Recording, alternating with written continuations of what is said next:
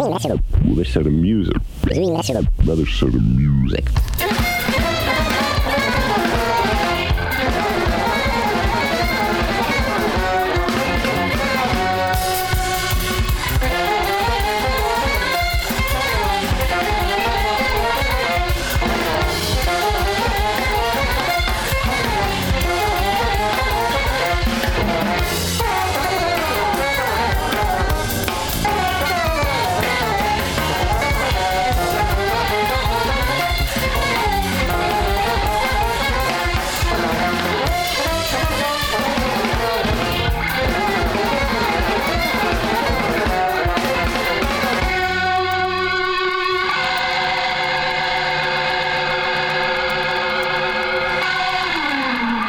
WKCR FM New York.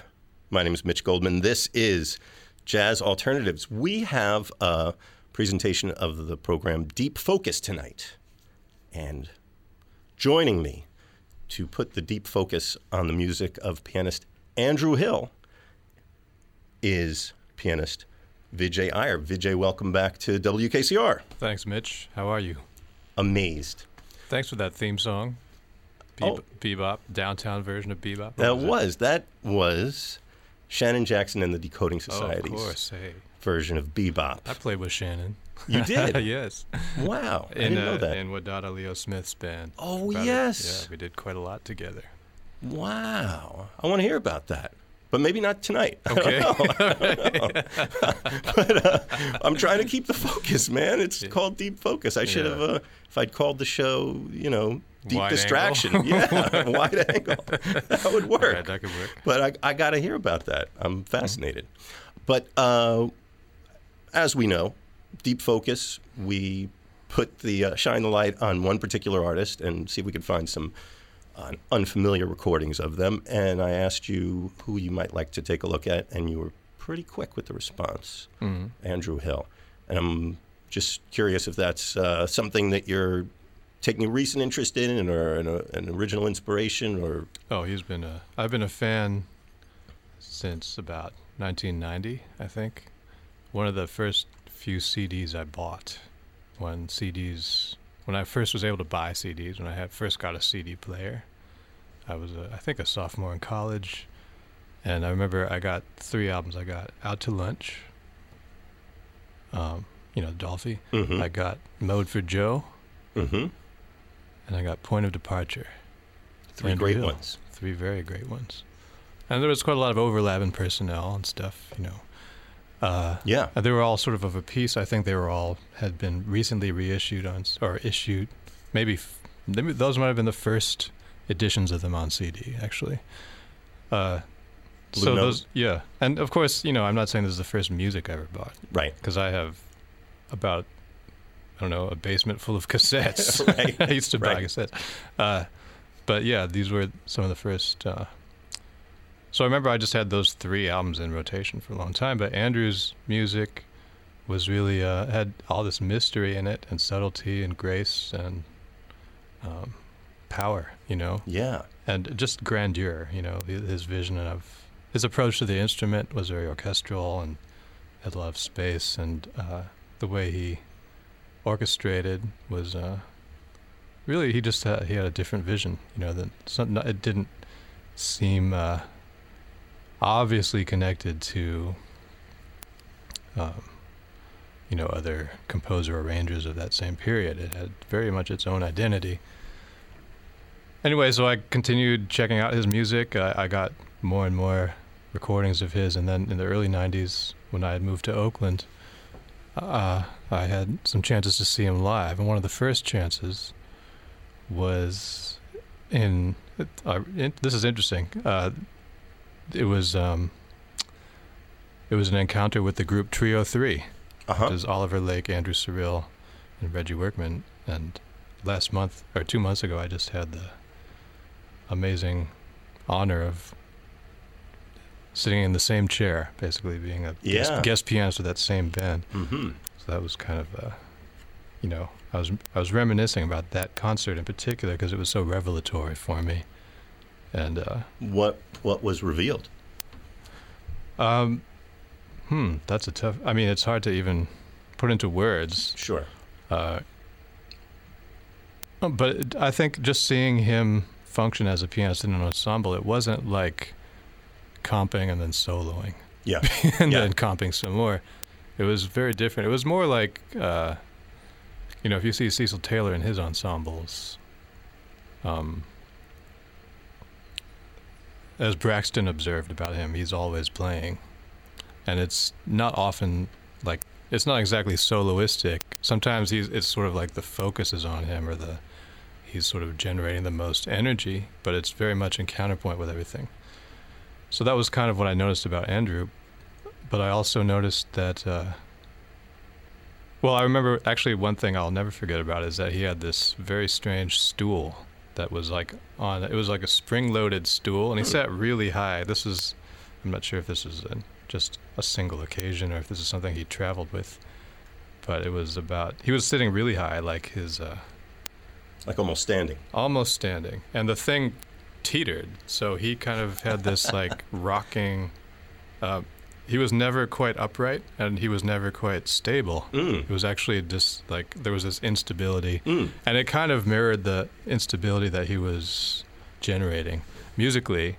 Uh, uh, in the sense, it wasn't instability in the sense of um, of uh, confusing matters musically, but more that it was uh, restless. I think is the Yeah. word, Yeah. and uh, had this grandeur, like I said earlier. Um, it wasn't comping and soloing. It wasn't like playing lines in the right hand and Right, right. voicings in the left hand. It was really just approaching the piano as this um, force of nature, you know, and, and uh, a lot of very chordal stuff, very uh, spread out sonorities, and uh, just got a huge sound out of the instrument. He really got it ringing and shaking. It was like the whole room was vibrating. So that was just different from it was sort of probably what it was like to see Monk live. I had this a, a- feeling A, lot of the stuff was- you're saying calls to mind Monk's approach. yeah, yeah, and there's a clear lineage and and uh, indebtedness, and of course, on the song on the album Point of Departure, there's a tune called New Monastery, which is a sort of sly reference to Monk, and uh, you know, there's a lot of homage to Monk and, in Andrew's playing and comp- composing. And they also they both have, I think, a deeper connection to a lot of vernacular forms and traditions than people realize if they just listen to if you first meet their music. Yeah, well, I think, um, and I must say I can relate to this. I think he gets pegged as uh, intellectual or kind of uh, um, uh, well, um, less of this kind of heroic soloist and more of a kind of uh, uh, thinker in the music or something. Mhm. And um, you know, if you check out some really early albums of his, like there's this one called "So in Love" with the Andrew Hill Trio. You ever heard that? I, I have not heard that. I know of it, but I haven't heard it. It's Malachi Favors on bass, and I forget who's on drums. It was a, there was live in Chicago in some in a club, you know, and uh, they play some slick arrangements of, you know, "Love for Sale" and stuff like that. yeah. Uh, but then there are also some kind of, um, I guess I would call them art pieces in there. There's like a, there's this uh, kind of haunting blues refrain sort of thing where it, they're singing. Actually, they just sort of. I think it might even be Andrew singing this melody, wordless, and uh, and then he plays, and the way he plays on there is very vocal. Like it has this, in the sense of like Billie Holiday, kind of. You know, it has this um, phrasing that you hear as connected to the blues, and then if you keep pursuing that line, like if you listen to subsequent recordings of him as a sideman, like with Roland Kirk, and then with Joe Henderson, and so forth, uh, Hank Mobley, is it? Um, you hear that that particular approach to phrasing, that kind of vocal quality. It's sort of, it's not exactly metric, but it's grounded. You know, it it's not out. It's actually just sort of deeper in. In fact, uh, in the same way, like if you see footage of Billie Holiday, you can see that she's actually in the pocket, like she's dancing.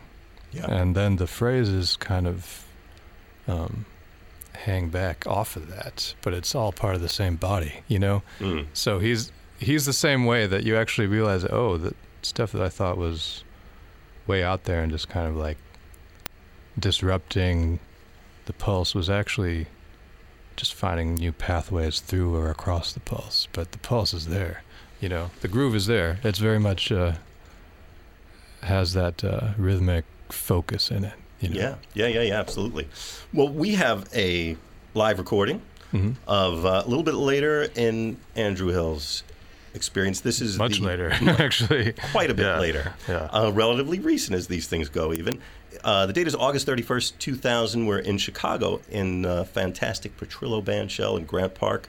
And this is the point of departure sextet, bringing This- a new focus to that music. Yeah, Andrew had a sort of renaissance. Um, well, I didn't mention that I got to know him quite well. Oh, and, yeah. Uh, you know, uh, I got I started. I'd meet him when he'd come out to Oakland to play, or um, I'd I just seek him out wherever he was showing up in that area. And then when I came to New York, I sought him out again, and we would connect. And he called me up actually, give me a lot of advice. He'd come to my shows and tell me to stop doing certain things. really? Wow. no, he he was a he kind of um, he was very supportive, you know, and I. Uh, um, but anyway, around that period when I moved here, which was 15 years ago, um, he was having this renaissance. You know, he had, Yeah, he was almost, almost off the scene for quite a while, or so it seemed to us uh, New York centric. exactly.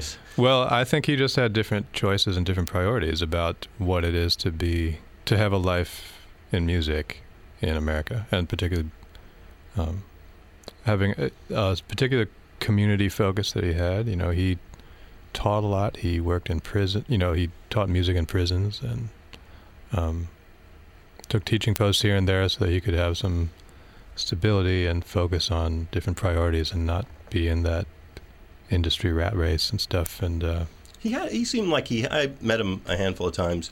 He had a, a wandering, a wanderlust in his approach to the world, in a certain Uh, sense. Like he. well, he had the, he's a he was kind of a, a trickster. yeah. Yes, Talking was. to him, he could he was very uh, he was um, he had a great uh, just an interesting sense of humor. very uh, elliptical, I guess is the word.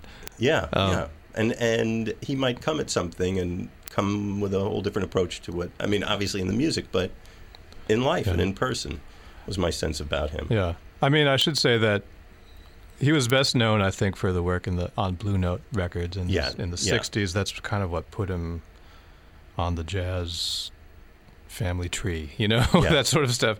Uh, he had he did plenty of stuff before that, some of which I mentioned. He also did a whole lot of stuff after that, and in fact, his solo playing that emerged in the '70s, um, maybe out of necessity, like well, maybe those were the kinds of opportunities he could manage.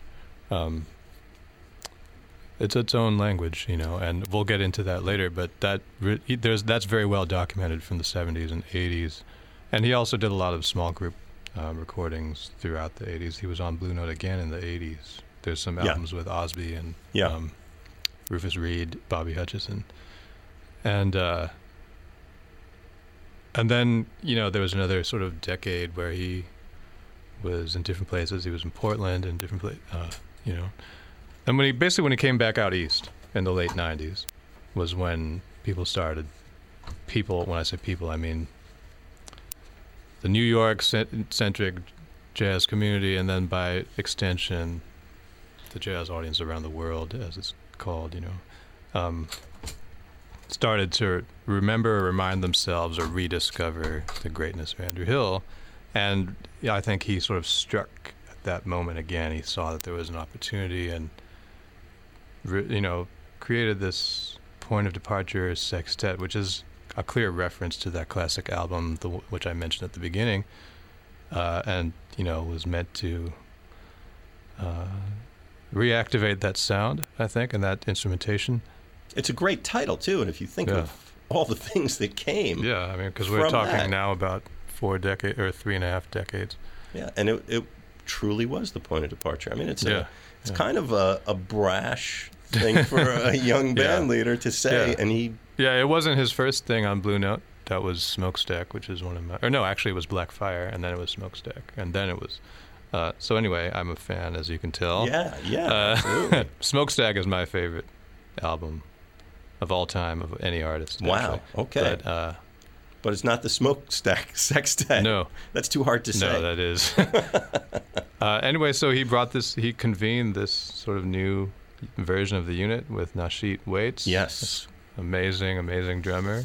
Uh, Scott Colley, Ron Horton on trumpet, who I think was involved in maybe kind of uh, uh, doing some arranging or copying or something like that.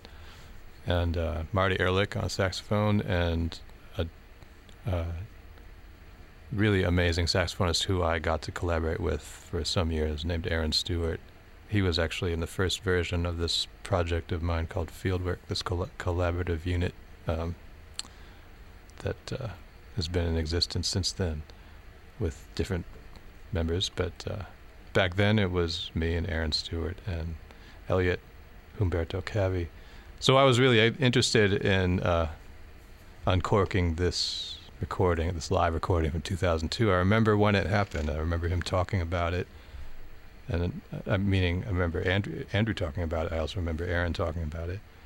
And I remember hearing that the one and only Von Freeman had Yeah. sat in with Andrew Hill, kind of activating the Chicago connection. yeah, that that's a, a prize, and uh, yeah, Andrew Hill, originally from Chicago, Von Freeman, anchor of the scene there, Yeah. and here we are out in this fantastic outdoor venue Yeah. in the middle of the city of Chicago. So it's Yeah, and you'll hear it. It sounds like an outdoor gig. Yeah. Everyone's got this extroversion. it's Yeah. really like, okay, these thirty thousand people need to hear what you're saying right now.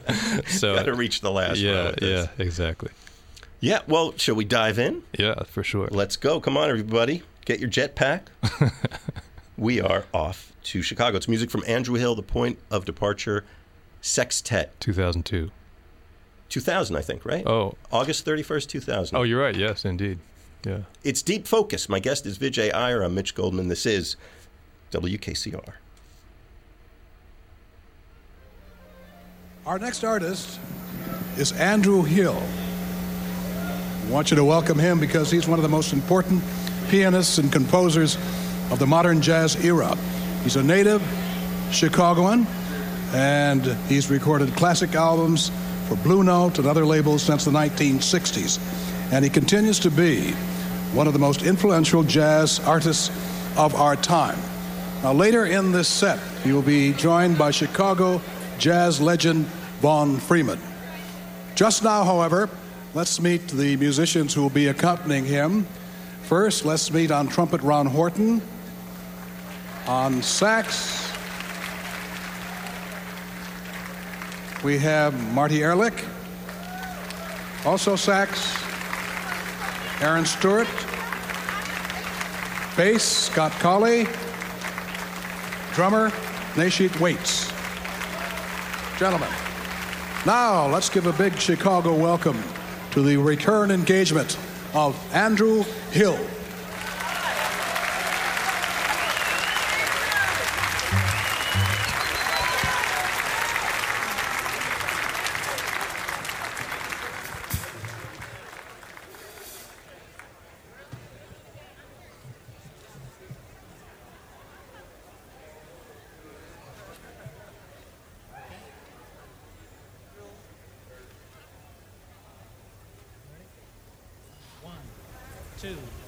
One, two.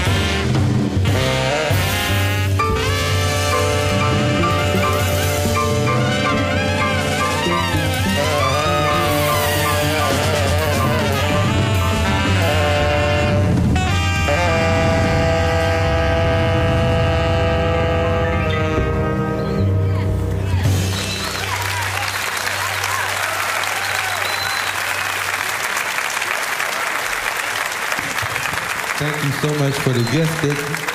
Aaron Stewart on tenor. Aaron Stewart tenor. Let's give him some love. Huh? Like we know what love's about, right?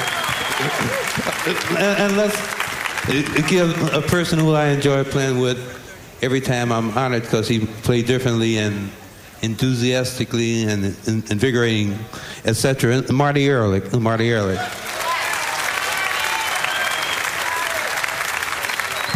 And, and someone I should be ashamed of myself for because I don't treat him right.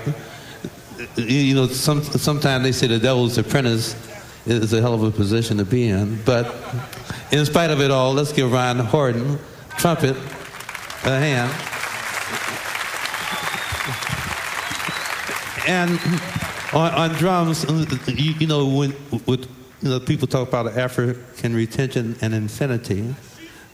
So I present to you the, the son of the incredible, an, an incredible griot, Freddie Waits, drummer, his son, Nasheet Waits.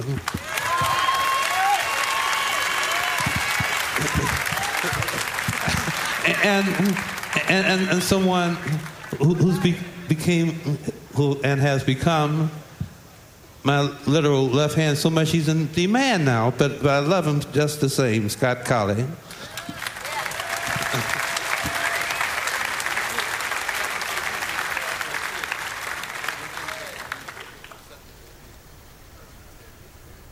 We are on the, the bandstand right now in Chicago at Grant Park, the Petrillo Bandshell, with Andrew Hill, the Point of Departure Sextet. You're listening to WKCR FM New York.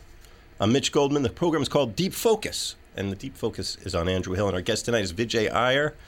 And uh, we were talking about that performance the first time you heard Andrew Hill in San Francisco being revelatory. I love that adjective. Yep. I hope I said it right. Sometimes I get the V and the L mixed up or something. I think you got it. All right. We can fix it in post. okay. but uh, I, I think that's a great word to describe this too. I love the idea of taking the conventional elements that what we generally think of forming an improvising sextet and kind of tearing them to pieces and reassembling them from the parts that you have there. Hmm. I think there's a little bit of something like that going on here of how this inter- this uh, rhythm section is working together and how the uh, the communication, the way it's flowing. You know, I think he was always like that, though. It's not like, uh, um, well, or I guess I could say that the original Point of Departure Sextet ah. had that too. You know, it uh, the his writing from the very beginning had this uh, real uh, sense of possibility and daring and um, just uh, radical uh, new overview, kind of new new vision for what could be done with this collection of people, with this collection of instruments, and uh, he he had, you know, I think he uh, just thought differently from the beginning. Even if you listen to some of the trio stuff or augmented trio stuff, like that album Smokestack is trio plus because it's actually two bass players. Right, right, uh, right, yeah. Um, but you know the way he would write a a ballad, or the way he would even his blues forms, there would be something in them that actually wasn't um, it wasn't like some chords and a melody. Right. You know, it was actually counterpoint. He was dealing with counterpoint a lot, and you heard that just now in abundance with those horns. You know, those ensemble parts are kind of opportunities for them to intersect and overlap and converse. You know, the, um, I'm curious if this might be an impossible question to answer, or you might not have access to the information. I don't know but uh, how he communicated that concept to the musicians if is it in the writing or does that just come out of playing together or would he actually articulate here's how i want this thing to work oh I, you know there are people among us who could answer those questions yeah. uh, i had the chance to um, you know as i said i was very friend you know very close to him and and uh, and uh, his his wife Joanne Robinson Hill, uh, a couple of years ago, pulled together some tribute concerts to him, and we played his music. I played in basically a kind of uh, I played with his final trio sidemen, um, John Hebert and Eric McPherson, and they brought in some uh, some of the pieces they the last pieces they played with him. They had it Mhm. in his handwriting, and uh, it's interesting how he would distribute things on the page. You know, it's on a it's on a staff. You know, like Right. it's Sheet music. It's sheet music. There's no doubt about it. but there's a way. Um, actually, it reminded me of some original Bach manuscripts. I'm very interested that you said that because that's what I've been thinking about Bach Uh. in relation to Andrew Hill.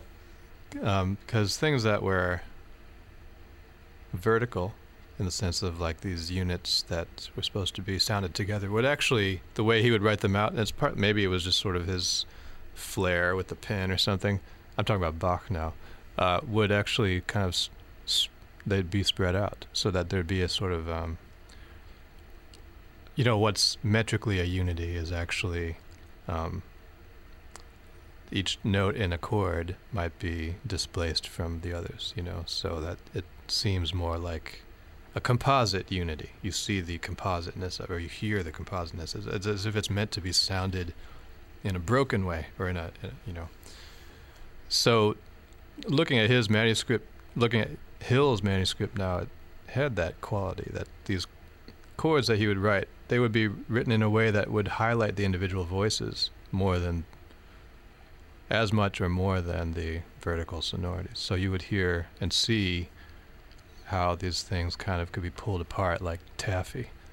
Wow. And uh, when you hear him play solo, which we'll do later, um, you hear him doing that, even with a standard or something. Like there's all this room between Yeah. between everything that to uh, so like it's sort of it's not just a chord it's like these notes placed in a certain order that kind of in the memory become a chord you know. Hmm. so that's uh there's just that um i think he hears things in that way in that composite way so that uh he's dealing as braxton says with composite reality uh and that's you know that's abundantly obvious in that uh, ensemble right passages that we just heard in that music Yeah. yeah and he also is clearly giving a lot of space for people to fill up the music to sort of populate it you know and to fill it up with ideas and with sound and with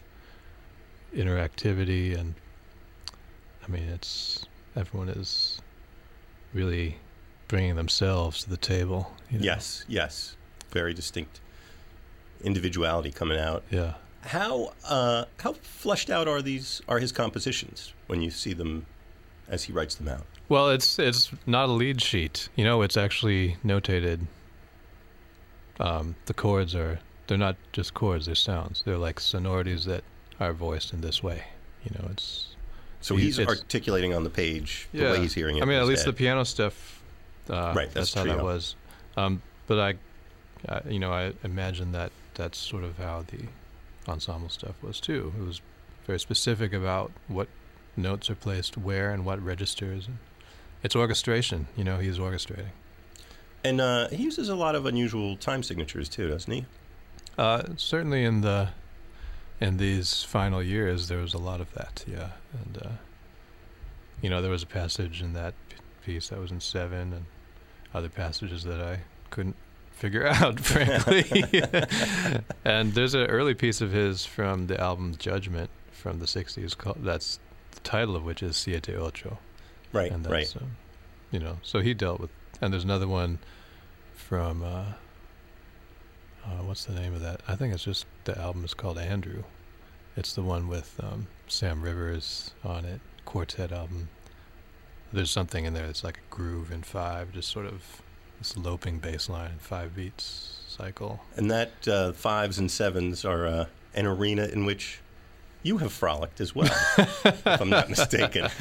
well i learned from these guys i mean people think that i'm doing math and it's sort of you know that would suggest that these guys weren't which is a little bit demeaning to them. You know, like they were smart. And to you. right. Yeah. That, that too, but that's we're not talking about me. Fair enough.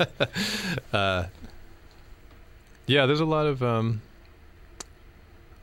uh, intricacy in the music. I Yeah. guess I put it that way, Yeah. and it's composerly. Like it has this sense, like okay, this is a made thing, you know. Yeah. and it's been worked over. It has uh, precision in it, and that's fine, you know. So if that means that you have to count beats, so be it.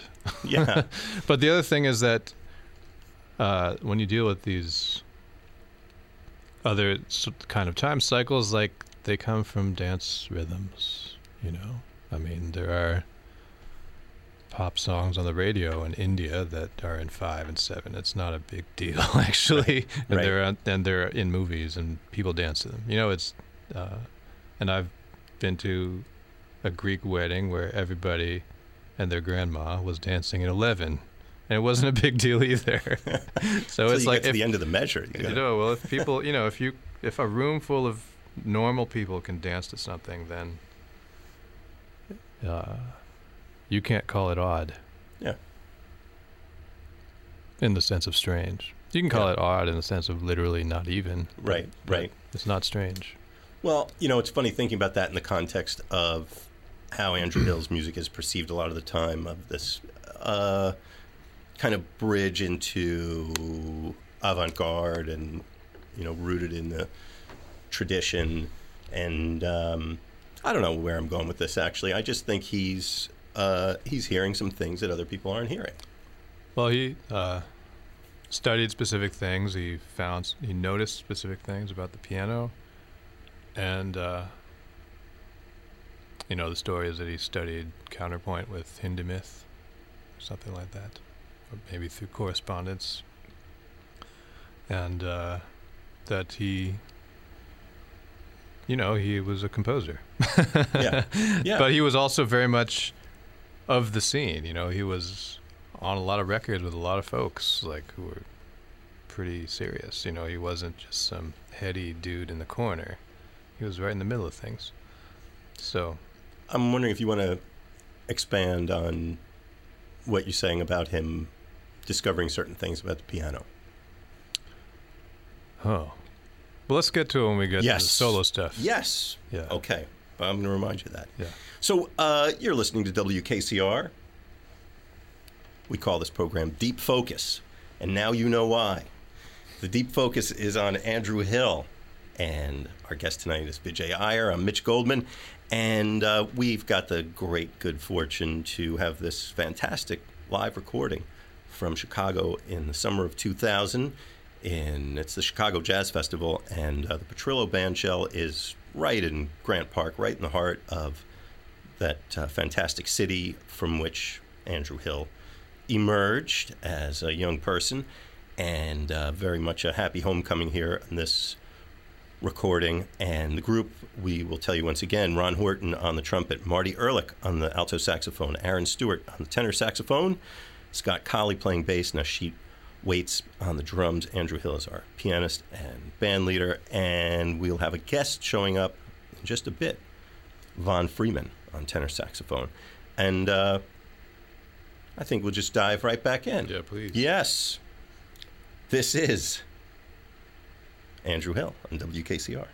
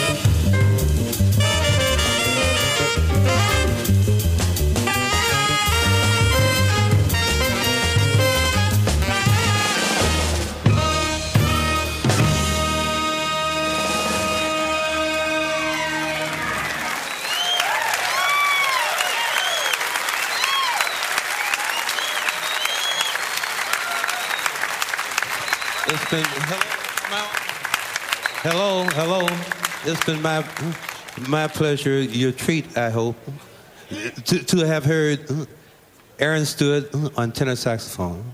Aaron Stewart. Ron Horton, trumpet. Marty Ehrlich, saxophone. And, and, and at this moment, we're going to get historic, historical in, in an event. You know, his story, his life, what's going on right now at the moment, if you hear me. So what we're trying to do is present to you Von Freeman on tenor.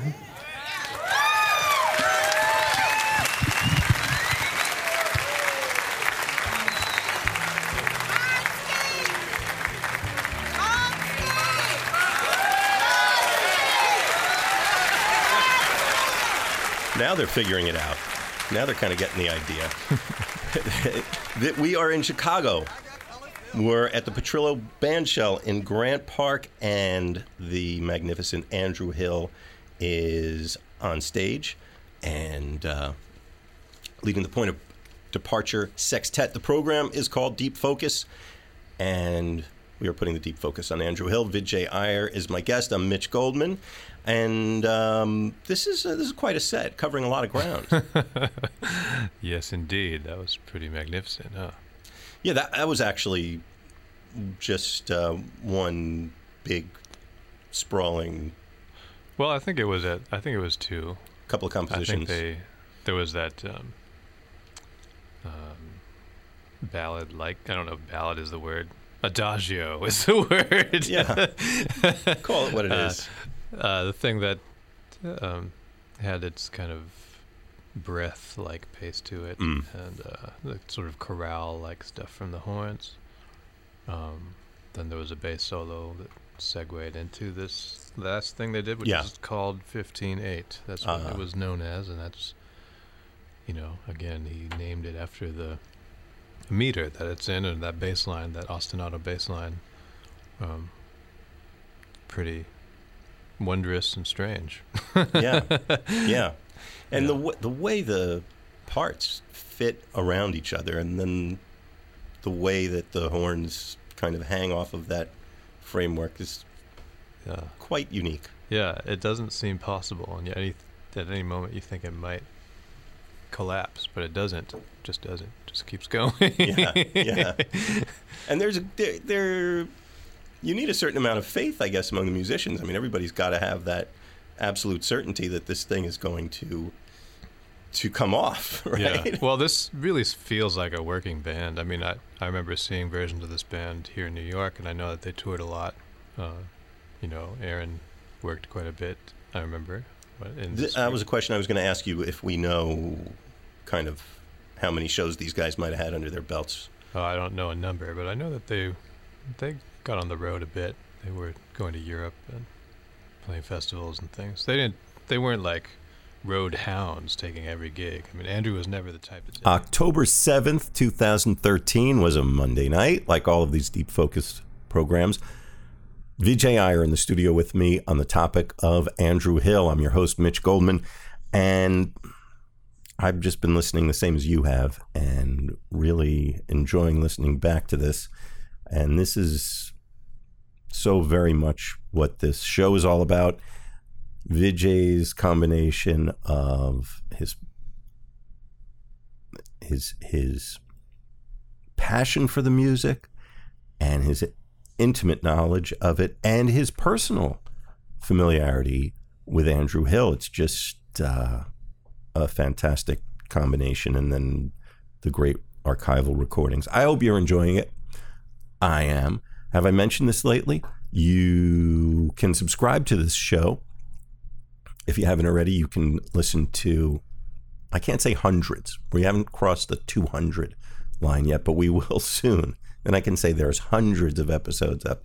But there's a whole lot of them. You can find them on your favorite podcasting app or at our hosting site, which is mitchgoldman.podbean.com. Come on by there. Send your friends by there. If you know people who love this music, or if you're a music teacher, or if you're um, whatever, you know, uh, spread the word. Spread the word. Another thing you could do if you enjoy the show, You know, we don't accept any money from you.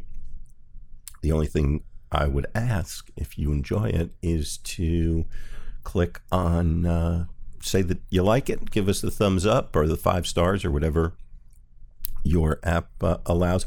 And that's going to help people find this show who don't know about it, which I think is a great thing. I just want people to hear it. So, okay, this is part one. There's two more parts. So check out two and three of this show from 2013, October 7th.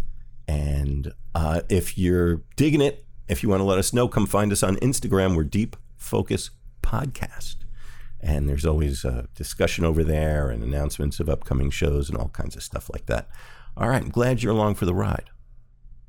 It means everything.